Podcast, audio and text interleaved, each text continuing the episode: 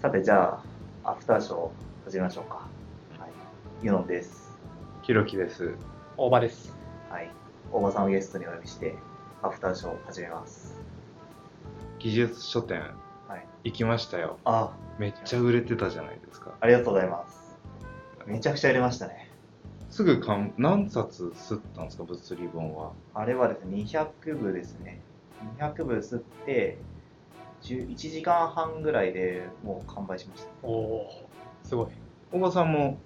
技術書店行かれて。はい、行きました。まさにその成長ジャーニーをユノンさんが発売すると聞いて、行ったが売り切れてたという。そう。すいません。いやいやいや。なんかですね、あれ、もともと、あの、本当に最初の最初は、30部売れたら、すごいいいよね、みたいな話をしてたんですよね。で、あまあ、30部売れたら確かにね、なんかいいよねっていう話をしてて、でこうじゃあ、いざそう自分たちの本を書きます、書いて、その自分たちのサークルをオープンにしますって言ったら、チェックリストってあるじゃないですか。チェックリストにめちゃくちゃついて、その時点でもう30件ぐらいついて、おこれはかなりいくんじゃないかみたいな話がして、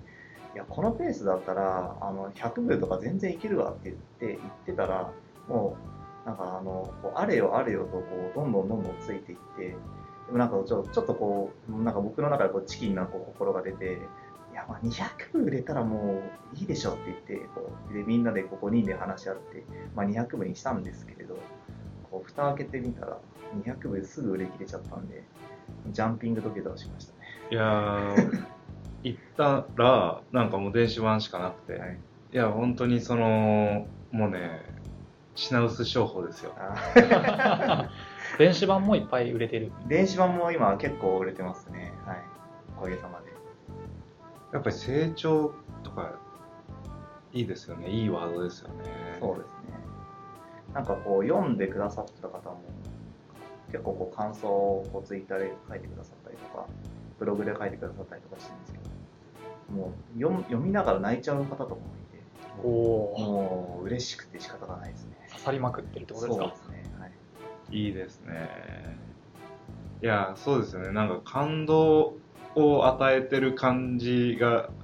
あるのって嬉しいフィードバックですよね。僕もなんかその、そういう感動した的なとか、なんかこう、涙が出た的なフィードバックを、なぜか技術書でもらったので、そのそうすると、あ、いや、なんか書いた甲斐があるなっていう気持ちにはなりましたね。なんかこう、救う人ができたんだみたいな、救うことができたんだみたいな。そうですね。やっぱそういうの好きなんでしょうね。その技術者とかエンジニアっていうのはやっぱりそのなんか助けたい思いみたいなちょっと根底にできちゃいますよね。しんみりと。新聞大場さんはなんか技術書店で何買われたんですか？技術書店ですか、はいまさにそのユノンさんの成長ジャーニーってなかったんで、結構フラフラ見てたんですね。そしたらあの知り合いが出してた本とかを買ったりしました。マイクロサービス本だったりとかですね。あれはすごいですよね。あのこう何回も回れば回るほどいい本を見つけていく感じで、あのこう売りながら途中で休憩して、なんかこう見てたりしたんですけど、行くたびに休憩取るたびにちょっとずつお金が失われていく。いやでもね、そのやっぱりね、すごい久々にあのーコミケ的な空気を味わったんですよね。おお、すごい圧だみたいな。この空気感懐かしいなっていうか、あのこんなんだったなみたいなのが、なんか昔の秋葉原とか、あのあんなこう感じで、そういう、え、これ何の本かわかんない本とか、なんかちょこちょこっと売ってたりするんですよね。なんかこう、なんだろう。えー電話をタダでかける方法だけが 並んでる本とかなんかそういうパーツが売ってたりとかああいう雰囲気をねなんか久々に味わったなと思ってでなんかそれがあ生きとったんかみたいななんかそういう気持ちになったんですよねあれ。それは良かったなと思って。各サークルでこうそそこを研究してるんだとか、それを題材にするんだみたいなものがいっぱいあって、面白いですよね。ディープなやつが多かったってことですね。あと自分で買って面白かった、まあ、まだちょっと読み途中なんですけど、やつは、教育心理学を学ぶ会っていうのがあって、僕も買いました。あ、買いましたか？はい。なんかタイトルだけちょっと異質な感じがして、面白いと思って、即買いしちゃいましたね。最近そのそういったその社会学方面の話みたいなのが結構あのエンジニアリングの界隈だとわ、まあ、話題になるというか、まあ、と特にマネジメントのやつやってるから余計だと思うんですけど話題を見るじゃないですか。そのあの辺りってそのどういうきっかけで興味持ったりしたんですか？その僕はなんかなんだろう。多分に漏れずというかあの1995年に中学生じゃないや、えー、と小学校高学年だったもんであのエヴァンゲリオンにはまってしまいそのエヴァンゲリオンのなんか解説本みたいのがポストモダン的な文脈でいっぱい出てあこりゃなんかこうなんかそういうのを分かってやれと思ってなんかその読みまくってたらなんか気づいたら哲学やら社会学やら社会心理学やらなんかああいうそのよくわからんじゃよくわからんその文献系のあの学問にはまってしまう時期があって中二病をこじらせていた結果なんか妙に知ってるみたいになったんですけど。あ僕はあのゼノギアスですね。ちょっと世代のズレを感じる。いや僕もゼノギアスありましたね。ああそうなんですね。ワンテンポずれてるんですね。それはなるほどゼノギアスでなんかその井戸とかって言葉が出てきたりとかそのだからその自分を自分の中にある自分みたいなのとかっていうのが出てきてなんかその他のゲームはそこまでこう自分の、うん、とは何かみたいなのとか世界とはどういうふうに構成されているのかとかってまで考えるようなものはなかった世界観の中でゼノギアスは圧倒的にそういうのをこう打ち出していたっていうの衝撃的でした、ね、いろんな人を目覚めさせましたよね。そうですね。中二病的な。そうですね。いや良かったですよね。なんかああいうその世界系のに至っていく道みたいなね。結構そういうのあのアニメとかゲームとかってハマったのあるんですか？アニメゲームですか？そうですね、まあ、最近のやつになっちゃうんですけどなんかシュタインズゲートとかすごく好きで23週ぐらいしてるぐらい見てますね。23週。はい。1回自分で見てあとうちの奥さんともう1周してみたいなことをやったりしてますね。すごい。下着はでも今新しいシリーズの方ですか？その前前のやつから。両方ですね。あの、まあ、古いのもその当時ゼロじゃない方の無印の方も見て、うん、で最近ゼロがやってるのを見てゼロを見ながらなんか続きが気になりすぎてゲームも買って一緒にやっちゃうみたいな。あ早く先が知りたいと思ってやってましたね。いやいいですねだんだんとその2ちゃん文化がなくなってきたから2ちゃんネタとかも懐かしいな みたいな感じになって。あれを解説したりしてるブログとかが出ててなんかああそういう時代かみたいななるほど。そうですよね。だってそれこそそのジョン・タイターの話とかっていうのが、まあ、ギリそういうのって、えー、ネットそのネットワークの社会にあったよねっていうのを見れたか見れないかぐらいの世代なんですよ。なんで現役じゃなくて教えてもらうぐらいだったんですよ。それが今度まさかそのなんだ2ちゃん文化そのものをなんかそんなんあったんだみたいな覚醒ですよね。年取るわけですよ。本当に。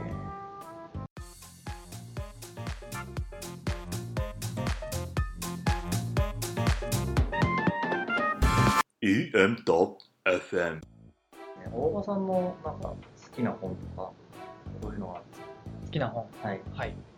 そうですね、まあ、さっきのなんかこう世界系とか哲学系のやつどこから入ってったみたいな話につながるんですけどもともと僕は大学の時はですね教員を志望しててでなんか教育心理学とか社会学とかあとは歴史哲学みたいなものに関心があったんですよね。でそこら辺を、まあ、ひろきさんみたいにいろいろ読み漁ったりした時期があったんですけど、まあ、その中で一番印象に残っている本、まあ、哲学が福沢諭吉の哲学っていう本があります福沢諭吉はさすがにご存知。読んだことないで。すね福沢諭吉が書いてある紙はいっぱい欲しいんですけど、はい、あの福沢諭吉の哲学を追いかけたことはあまりないです。はい。ちょっと簡単にお話ししましょうか。そうですね。福沢諭吉、まあ、どういう人に読んでほしいとか刺さるかっていうところのターゲットを先にお話しすると変化に対応したい人はマジで読んだ方がいいっていうもう僕刺さりました。あ りがとうございますあ結構その福沢諭吉どういう性質があるかっていうと、まあ、本とか、まあ、場所とかでいろいろ講演してる内容とかがバラバラなんですね。あるタイミングで A って言っててあるタイミングでは B って言っててその A と B って明らかにその廃反してるというか一致しなくてアイデアなものなんですよ。でもそれを彼は平然とやるっていうところが結構その後々歴史家から見たりするとなんか本当はこの人何が言いたかったんだろうっていうのが分からなくて追いづらいっていうそういう特性がある哲学家なんですねでもその複雑ななんか本質をいい感じに表した表現としてなんかコンパス型の思想っていうふうに言われていてあのコンパスってあれですねあの円を描く算数とかで使うやつなんですけど片足軸があってでもう片方の足はなんかこう結構変幻自在というか円周をなんかこう自由に変えられるじゃないですか。でそれで円周自由に自在に変えながらいくと中心点は1点なんだけど出来上がる図形がわけのわからないものになってるみたいなちょっと言葉だと伝わりにくいかもしれないですけど。でそうするとそのなんていうんですかね性質みたいなものを踏まえて福沢諭吉の哲学を見ると彼のなんか本当にコアにあった哲学というか本当になんか大事にしていたものとその大事にしていたものに基づいてその言ってることがつどつど変わるっていうのは状況の変化とか誰に向けて話すかによって言ってる内容とか選ぶなんですかねアイディアみたいなものが常に変わっていくっていうそういうことをまあ言いたいことなんですね。これは結構今の時代で読んでも非常に面白みがあるというか。なるほど、うんそのコンパスを使った例っていうのが初めて聞いて面白いですね。その軸足を一本置いてやなんかっていうのはなんかその軸足っていうのはなんかどう見えたんですかね。うんそのこうぐにゃぐにゃしてるものからこうその軸足をこう定めるっていうのはなんかむずなんか外から見ると難しそうに見える思えたんですけど。そうですね多分その研究した人もすごく難しいとは思っていてで一番そのなんですかね彼を理解していた人っていうのが先ほど自分が言った福沢諭吉の哲学っていう本を書いた丸山正夫っていう思想家なんですけども、まあ、彼はやっぱりその福沢諭吉の置かれた時代みたいなものに着目してその時代で生まれて育った福沢諭吉が本当にしたかったことは何なのかっていうことに着目したら結構一貫してるテーマとして、まあ、富国強兵というか日本っていう国を強くするぞみたいなところ。まあ、日本の人たちが幸せでな気高く暮らせるみたいなところに軸足を置きながらただ言ってることは結構毎回毎回バラバラみたいな。い面白そうですね。や本当に面白いですね、まあ、今みたいなその結構変化に対応するっていうところもそうだしなんか結構、まあ、マネージャー的なところで言うとなんかその人間性としてなんかどうあるべきかみたいな話とかも非常に眼蓄があるんですよ。ねなんか相対的な考え方を彼はしてるんですけどなんか相対的な考え方ってややもするとなんていうかねなんかあいつふにゃふにゃじゃんみたいな感じになると思うんですよね。特にそのマネージャーとかって言ってることが一貫してないとなんかすごく信頼を得づらいと思うんですよね。なんかあいつあの時は空いてたのに今は違うじゃんみたいな感じなんだけどでもそこもちゃんとコアは自分はここだよって言ってでその上で今はこう言ってるし前にこう言ったのはなんかこういう状況だったからこれが最適だと思ったっていうところをすごく説明できればなんか本当は芯があるやつだって思われたりとか、まあ、その時その時で過去と違うことを言ってたとしてもそれを結構、まあ、メンバーとか周りの人が信じてくれるようになると思うんですよね。なんかそこら辺のやり方みたいなところとかは結構学ぶところがあるんじゃないかなってちょっとこじつけっぽいけどエンジニアリングマネージャーとつながりあるかなと思って。丸山正夫とかいいですよね。うん。なんか結構あの辺り、まあ、日本の政治思想史とか日本の思想系の話とかはなんかちらっと読んだ記憶はありますね。あの結構そのよ込み入った話は置いといて言うとこういうその岩波とか結構読むとあのいいんですよねやっぱ。いいんですね。あのーなんかこう僕エンジニアリング組織連の招待会ってあのー八重洲ブックセンター東京駅のあはい。に、あのーそれが置いてあるのを見に行ったんですよ。その八重洲ブックセンターが学生時代とかにすげえそのたくさん本があって読みに行くんだったらとかそこだなっていう感じだったんですよね。なんかあの本の数で言うと多分大きい本屋さんって他にもいっぱいあったんだけどその奥の方にそういうその社会心理学の話とか岩波っぽい話とか岩波が並んでるとかああいうのがあるところでそのなんかしゃがみながら読んでられるみたいな場所っていうのにななんか結構居座ってた時期があってでそれが自分の本がそこの同じビルに同じ あの書店に置かれてるのを見た時にあなんかやうわう嬉しいなみたいな気持ちになってだからそれ最初に見に行ったんですよ。でなんかそのやっぱあのそういう思い出の本屋とかなんかそういう なんかそのね買ってらんないんですよぶっちゃけ。その全部は。なんだけどそういうパパラパラっと立ち読みしたい本とかぐーっとこうなんかほっといたら読んじゃってるみたいなあのことをしてた時期があったのがなんかそういう反映されたみたいな喜びがあって今その話を聞いてああの辺りにあったなとかその なんかそういうのを今イメージしてました 完全にアマゾン化してほしくない気持ちはありますよねああ、なるほど。確かにそうですよね。なんか、やっぱりリアル店舗じゃないと、こう手に取らない本って絶対ありますよね。まさに技術書店のはい。話になります、そうですよね。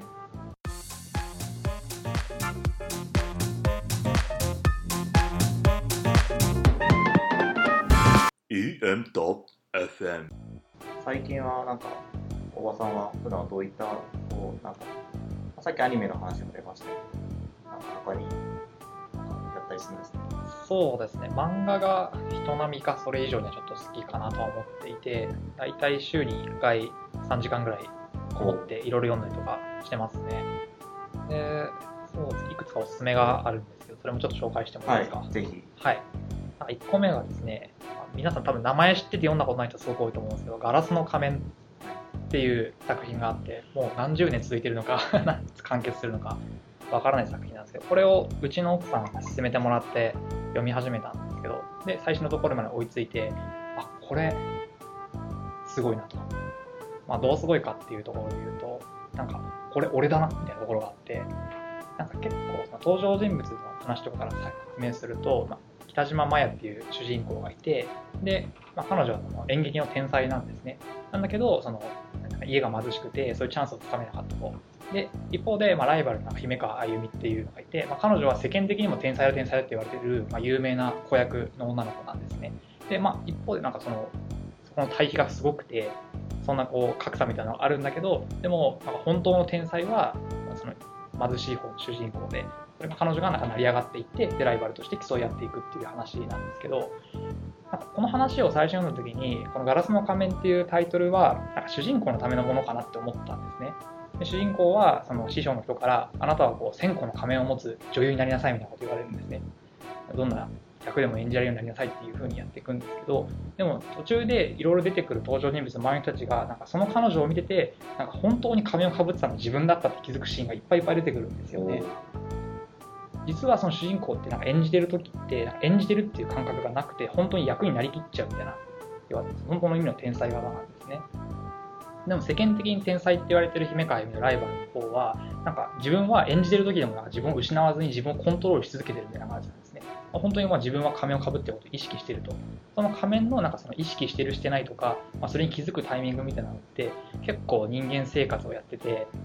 たまにあるタイミングなのかなと思ってあこれ俺だみたいなところが 結構あるのが面白いやつですね。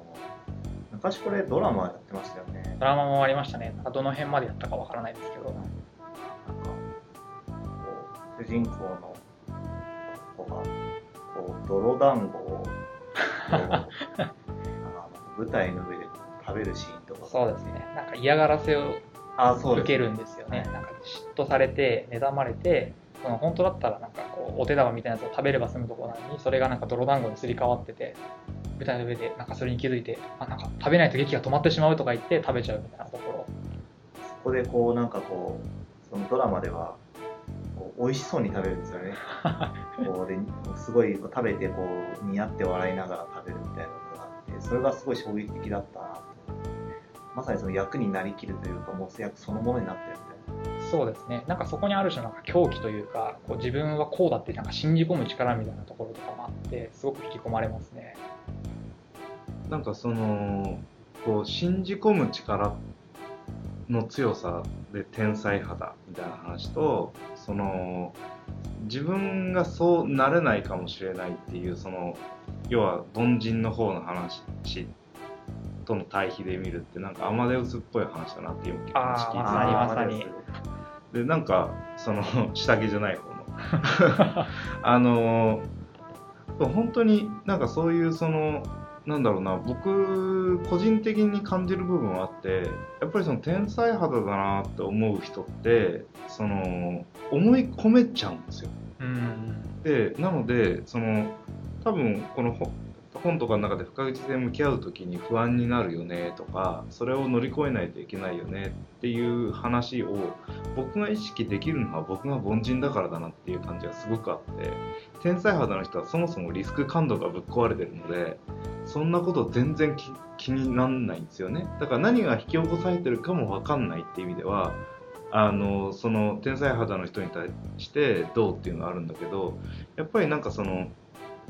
自分があどっか凡人であるからこそ気づけるところを、えーその強みにしていくとかその凡人が天才に気づけるっていうその部分っていうのはその技術者にとってそのとかエンジニアのキャリアの先って結局そのかなりそのなんだろうピーキーななんていうかなその天才肌の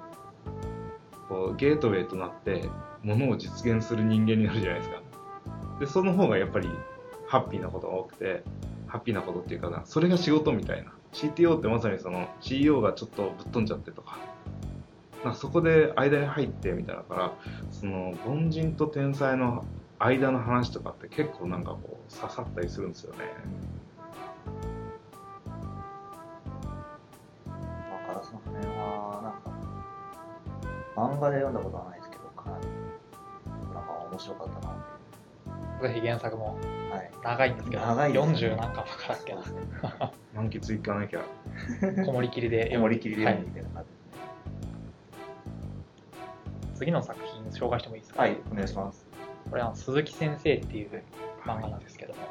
これはご存知ですか？僕、あの、ドラマを見ましたね。あはいはい。ドラマ派ですね、はい ドラマを見ている。このドラマもマジで大好きですね。はい。あの、長谷川博己でしたっけはいね主演をやっている。はい。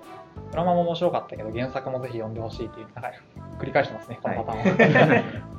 これも紹介、説明しますとなんか鈴木先生っていう中学生の学校の先生がいて、で、彼が、まあ、その学校で直面する問題にまあ悩んだりとか解決したりするっていう、まあ、ありきたりな学園ものっぽい感じのストーリーなんですけど、ちょっとこう異質なんですよね、学園ものというには。まあ、どういう異質かっていうとですね、まあ、その鈴木先生がその問題に対してぶち当たった時にこう考える内容のまあ深さ、深度みたいなものが異常に深いんですよ。ちょっと伝わるかわかんないですけど、まあ、文字の量とかめちゃめちゃ漫画なのに多くて、なんか文字量が最近のハンターハンターぐらい多いっていう。そうなんですよね。なんかこう先生の頭の中だけでこうものすごいこう策略というか考えみたいなのがバーってあって、でそれで最終的に出る一言がこれだみたいな感じだったりするんですよ。なんかそういう結構なんか知略張り巡らされたなんちゃらみたいなやつとかって結構エンジニアとか好きな作品なのかなと思っていてでさらにまたこれ面白いのがやっぱりその先生っていう立場がちょっとこうマネージャーっぽいなと思うところあるんですよね。僕がこれ最初読んだのは大学生の時で教員目指した時にその教員つながりで読んだんですけど最近読み返したらまためちゃめちゃ面白くて先生がクラスになんか誰を配置するかとか誰をどういうポジションに置いたらうまく回るだろうかみたいなのをめちゃめちゃ考えるんですよね。でそれを本当になんかそのうまくいった状態みたいなのが物語の終盤を迎えるんですけど誰かが発言した次にその次誰かが発言することが先生の頭の中で見えるみたいなある種超能力みたいなことがあるんですけど結構現実的にもなんかそういうタイミングってあるのかなと思っていてあこのタイミングであの人がこういうパフォーマンスを発揮してくれたらあの人はこう動くだろうとか、まあ、そういうふうにその感情とかなんていうんですかね振る舞いみたいなものが伝染していって、まあ、全体のパフォーマンスを上げたりとかいい方向に向かっていったりっていうのが結構作品の中で出てきて熱い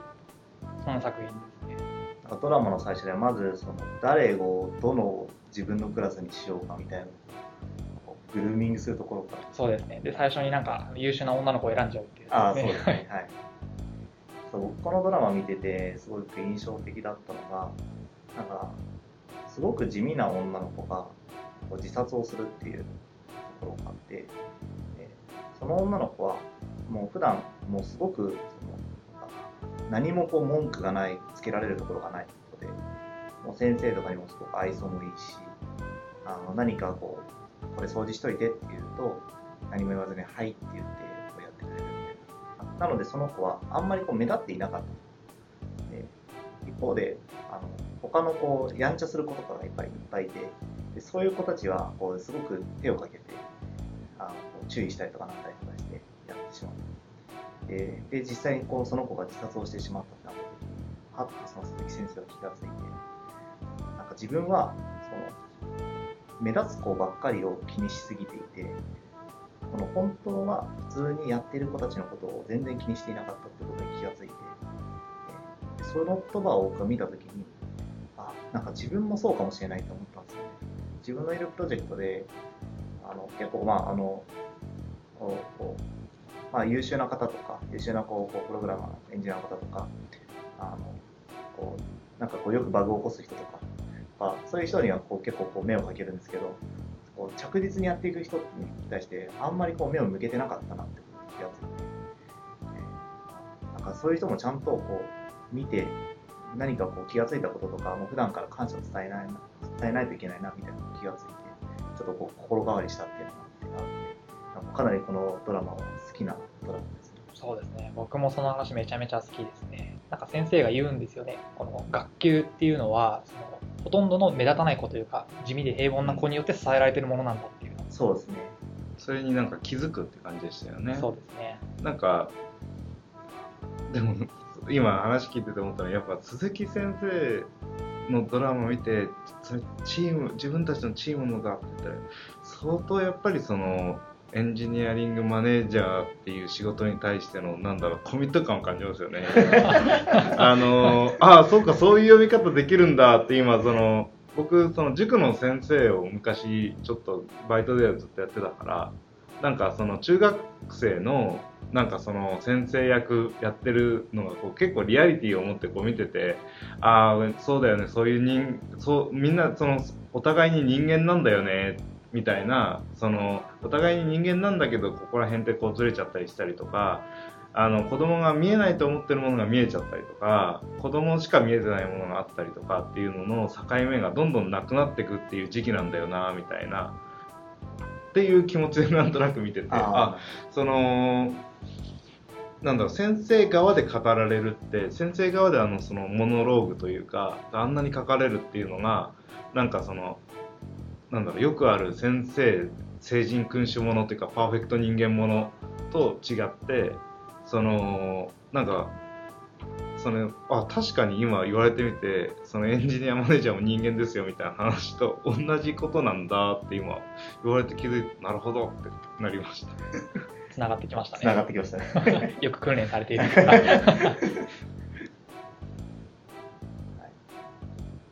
じゃあもう一個だけ紹介してもいいですか、お願いします。そうこれも漫画でそうですね、まあ、ストーリーがどうこうとかっていうよりなんか勢い的なもので好きなのが「宮本から君へ」っていう作品なんですけど。これはどうですか？ドラマは多分なかったいやかな、僕は知らないですね、これ。はい。ひろきさん知ってます？ちょっと調べて映画かなんかあったやつですか？これもドラマかなドラマもあったのかな。あドラマもあったのか。まあ、新井秀樹という漫画家がいて、まあ、この方がモーニングで1990年から94年とかってまあ、そこそこ古いですね。で、なんか文具店の冴えないなんかサラリーマンの話っていう、まあそれだけの結構シンプルな話なんですけど、この新井秀樹っていう人も結構、まあ、鈴木先生の竹富健治みたいな感じというか、なんていうんですかね、まあ、日常の些細なことだったりとか、個人の感情の動きみたいなものをこうすごく、あるいい意味で誇張して、そこにフォーカスを当てて描いていくのが非常にうまい漫画家なんですね。でこの宮本からキーメインに出てくるのは、その宮本っていう平凡なサラリーマンが、いわゆる彼の幸せみたいなものをまあ掴むために何をしていったみたいなところが描かれているやつなんですね。で作中にですね出てくる言葉の一つになんか非常に好きなやつがあってこれなんか結構自分の人生に使いたいぐらい自分の人生のなんていうんですかね。なんていうんでしたっけ？そういう一句というか。自分の人生の座右の銘みたいな。出てこなかったっていうのに使いたいぐらいいいなと思ったのが人は感動するために生きているっていうセリフがあるんですねでこれでも結構なんか文字にすると嘘っぽいからあんまり言わないようにしてるんですけどなんか感動するためっていうのってなんていうんですかね。うん。言葉で言うの簡単だけど非常に難しいところがあってなんか感動しようと思って感動すると嘘っぽくなるじゃないですか。なんか今俺は感動してるみたいなことを言ったらなんか結構嘘っぽくなる。で自分のその感情がどういうふうになんか今なってるんだろうに気づいてでそれの感情を例えば良い方向とか悪い方向とかに持っていくなんかコントロールする技術みたいなところとかも結構大人になると求められるのかなと思っていてでそういうのがなんか上手くなってくるとなんかだんだんさっきのガラスの仮面じゃないですけどなんか自分がその今本当にそう思ってるのかどうかみたいなちょっと疑わしくなってたりとかするんですよね。でなんかそういう時になんか僕がこの漫画読んで思ったのはなんか感動って結構不意打ち的に来るものだなというのがあって感動しようと思ってて感動するっていうよりかはなんかふとしたタイミングでなんか漫画とか作品とか体験とかによってもたらされるものだなっていうふうに思っていてでそういうチャンスをなんかめちゃめちゃいっぱい作っていくとなんか自分の人生がなんかそういう面白いことというか自分の感情にこう不意打ちパンチを食らわしてくれるような物事がいっぱいあるような人生になるんじゃないかなと思って結構この言葉が好きだなというふうに思ってますね。エモい話になっちゃいましたけど。いやでもそうですよね。いやでもこの言葉初めて聞きましたけど、いい言葉ですよね。感動するタイミングってなんか本当いつ来るかわかんないですよね。そうですね。なんか引き寄せるみたいなところとかもあるのかなとは思っていて、なんかそういう場を整えた整え整えて、でもその場で何が起こるかわからないみたいなところは運任せみたいな。うんうん。感動。かん最近感動しましたか？えっとですね、ま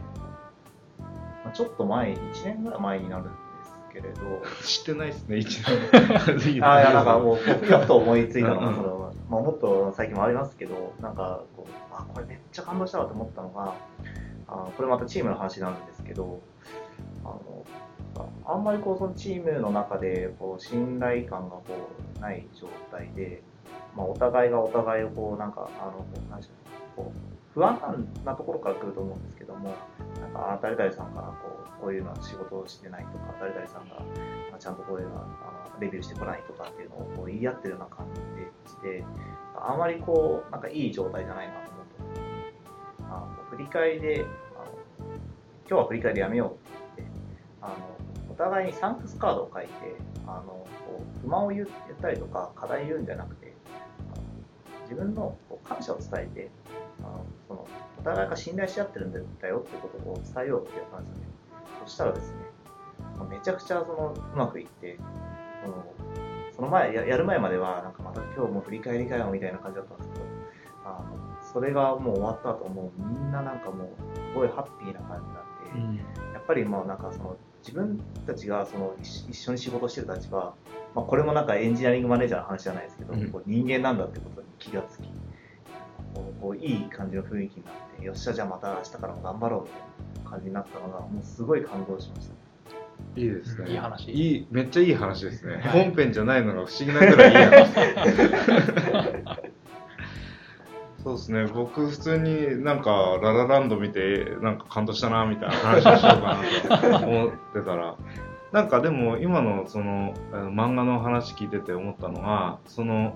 えっと表面に見えているそのストーリーラインの話、その事実関係の話とその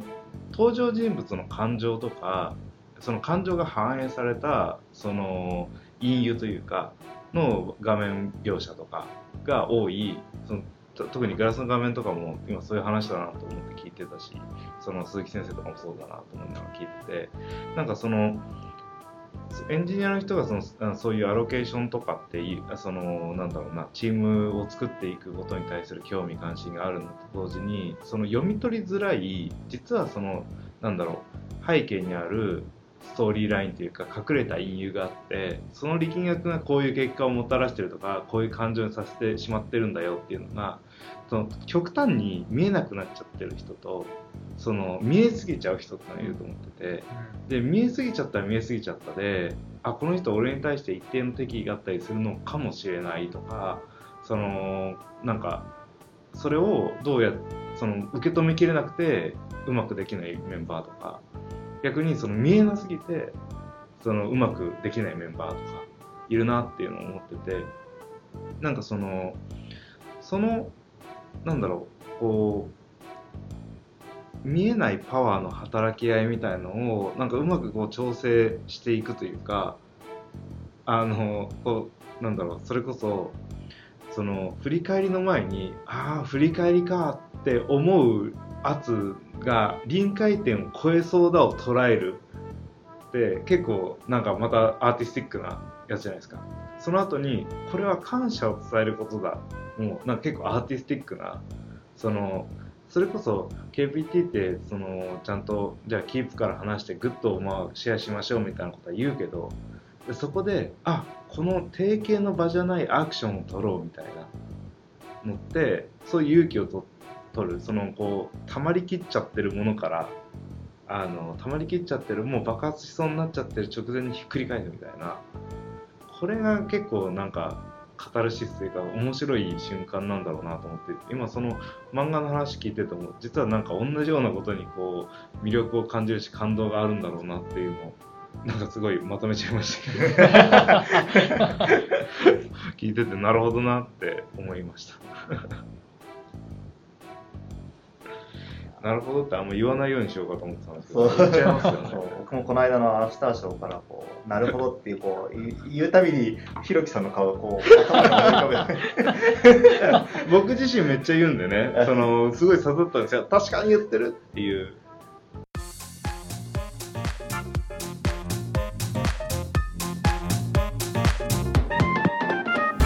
EM.FM いやー面白いですねこういうこう漫画とかアニメとか本とかを題材に話す結構面白いですねそうですね。なんか結構その、は人と話すときになんか土台があると話がしやすいっていうのがあるじゃないですか。はいその土台として漫画ってすごく入りやすいと思うんですけど、ちょっと本一冊読んできてっていうよりも、漫画読んできての方が言いやすいというか。確かにだからもう最近もう漫画でわかるなんとかみたいなああ、はい。漫画でわかるシリーズってもう大抵大体決まってるんですよパターンがその困ってる女の子がいるんですよ。困ってる女の子がいてなんか何かが得意なおじさんがいるんですよ、はい。で何かが得意なおじさんと困ってる女の子が出会うんですよ。でそれを教えてもらうんですよ。何か。はい。そしたらうまくいくんですよ。っていうストーリーなんですよ大半ね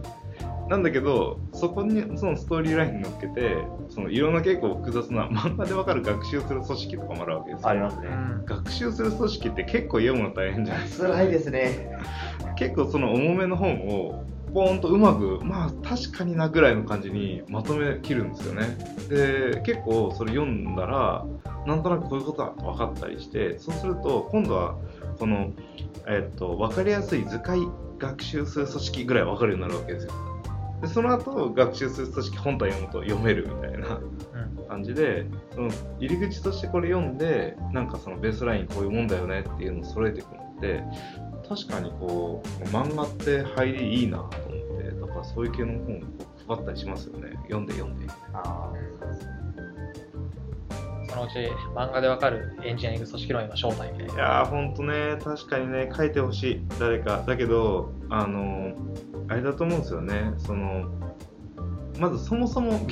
そのねビジネス書複雑なビジネス書をその漫画でわかるにするときに出版社の人にちなみに漫画でわかるとかって聞いたんですよ。あのそういう漫画シリーズみたいなのあるんですか？聞いたらいやもうあれのはどの漫画家に書いてもらうかっていうかどうまい漫画家に書いてもらえれば売れるしそうじゃなかったら売れないってなっちゃうから結構難しいんですよね。そういうもんなんだと思って絵が可愛いとかなんかそういうものらしいですよ、えー。そろそろこんな感じで。はい。い。い感じに話しましたけどなんかこのアフターショーはアフターショー本編なんじゃないかっていうぐらいこう盛り上がって。ありがとうございました。ありがとうございました